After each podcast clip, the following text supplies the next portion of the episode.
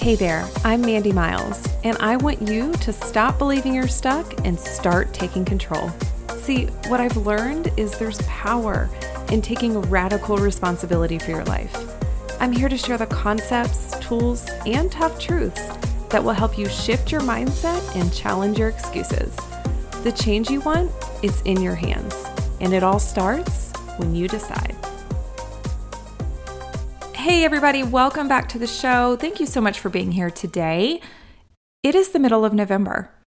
I need to bring that to your attention because as I sit here and try to record this episode, all I can see is the date on the calendar, and it is staring at me and screaming that I have a lot to do. So, in case you were not aware, I just want to bring you into my state of, of awareness we apparently have Thanksgiving next week. Um, but also, with the holidays coming up, our family, we don't have any family in the state of North Carolina. So, whenever we are doing any sort of holiday gathering or have any plans, it's usually between Thanksgiving and Christmas, which means I have to get things done earlier. And so I'm realizing that I really need to get on top of doing those things. So, in case that was something that you had not yet realized, I just wanted to help you with that very friendly reminder. And also, I'm sorry to bring that up. but holidays are coming, the end of the year is coming. I don't know about you, but I love the new year. I love the concept of it. I'm someone that likes change. Ask my husband about paint colors in our house. It's a touchy, touchy subject. But I like the feeling of a fresh start and a new chapter and, and all of that. I don't believe that you need a new year or a specific date on the calendar in order to do that and to create a new change. I definitely don't believe that at all. You can do that right now, today. But I like the feeling that comes with the new year. And around this time is when people start thinking about that. What changes do they want to make? And also, what changes did they plan to make this year that did not happen?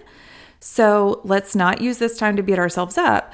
But this is a perfect time for me to answer some of the questions that I get all the time around coaching.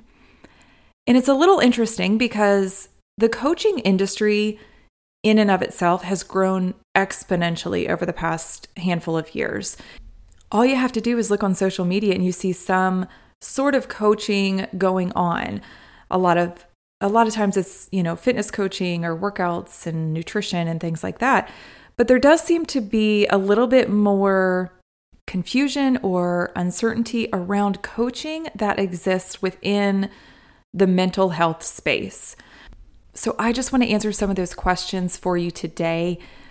When it comes to life coaching, it is, well, let me say this. So, a life coach is a wellness or a mental health professional that helps individuals make forward progress in any area of their life. So, any area of the life where they're seeking improvement.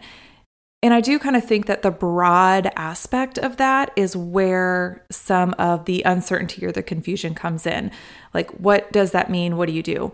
Well, it's really any area. So, it's relationships, work, or business um, health, habits, and goals, like we were talking about with the new year. It could just be day to day life. Um, it could be emotional uh, guidance. So, someone who's just finding themselves struggling with anger or irritability or frustration, helping them with that. Basically, we are focused on a, improving a present aspect with a future goal in mind. So, there's the client is saying there is something that needs to change. There is an area of my life where I'm not happy, or I want more, or I want something to be different. So they want to grow or they want to change some aspect or more than one aspect within their lives. Hence the life part. and again, I know that's broad, but it's broad because we touch on all of it. So nothing is really off limits the one thing to note is that we don't spend, again, I, I know I just mentioned this, but it's very focused on what is the present and what is the goal. So it's very focused on current, like what's current, what's currently going on.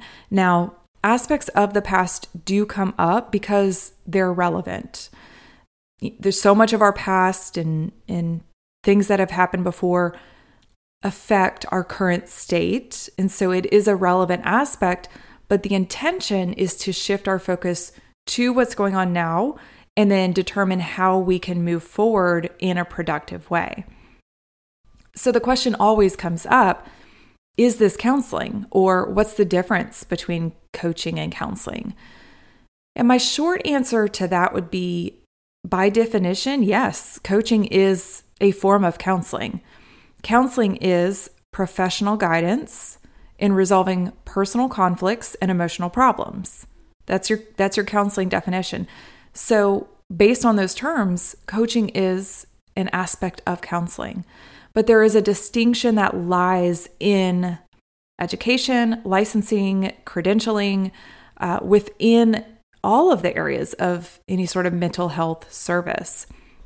So there are differences between coaching and counseling, but there are also differences within the world of counseling that vary based on the specialty or the area that they work within. And usually that has to do with the level of education required. So some counselors have a bachelor's, some are required to have a master's or a doctorate and, you know, beyond in terms of education. One of the biggest distinctions when it comes to counseling specifically is within licensing. So there are certain specialties that require licensing. And of course, these things all vary by state as well. But a counselor or a therapist that is going to treat mental health disorders, diagnosed conditions, things of that nature, they are required to be licensed. And so a lot of times we equate counseling specifically with that. So with that licensing, a lot, most of the time that can be the case, but there are counselors that are working within certain fields that do not have to have that licensing as well. So that's the biggest distinction because they are using clinical modalities to treat uh, specifically diagnosed mental health or uh, presumed mental health conditions or disorders. They're also equipped to treat things like severe trauma and you know very specific health conditions that require additional training and additional education. And the other thing about counseling is it's usually focused on I mentioned with coaching, we're really focused on the present and, and future goals. Counseling spends more time digging into the past. So we're looking at why things are the way that they are or how you got to this particular place in life. So it's really kind of digging into and dissecting things and events that have happened in the past that have led to where you are now. So there's a lot more time spent in that space.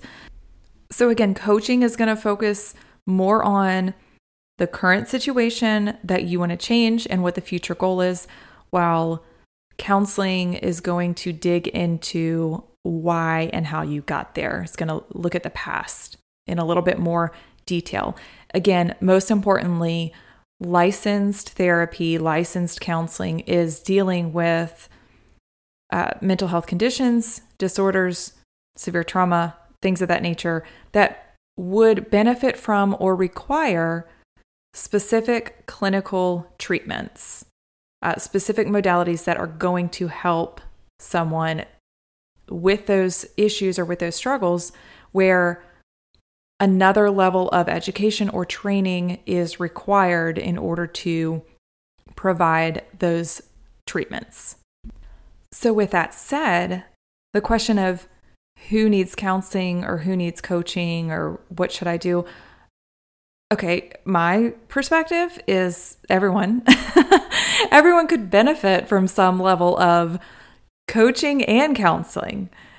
If we're just being honest, I think that we could all grow from taking a look at both any past situations that we may need to uh, spend a little time healing and or certainly where we're at right now and where we want to be. We all have goals, right? And the thing is, we all have blind spots. So, any level of help or guidance or accountability with that, especially with someone who has the training or has the experience, has the education or the background to help you with really specific tools and skills and concepts, it's just a benefit, right?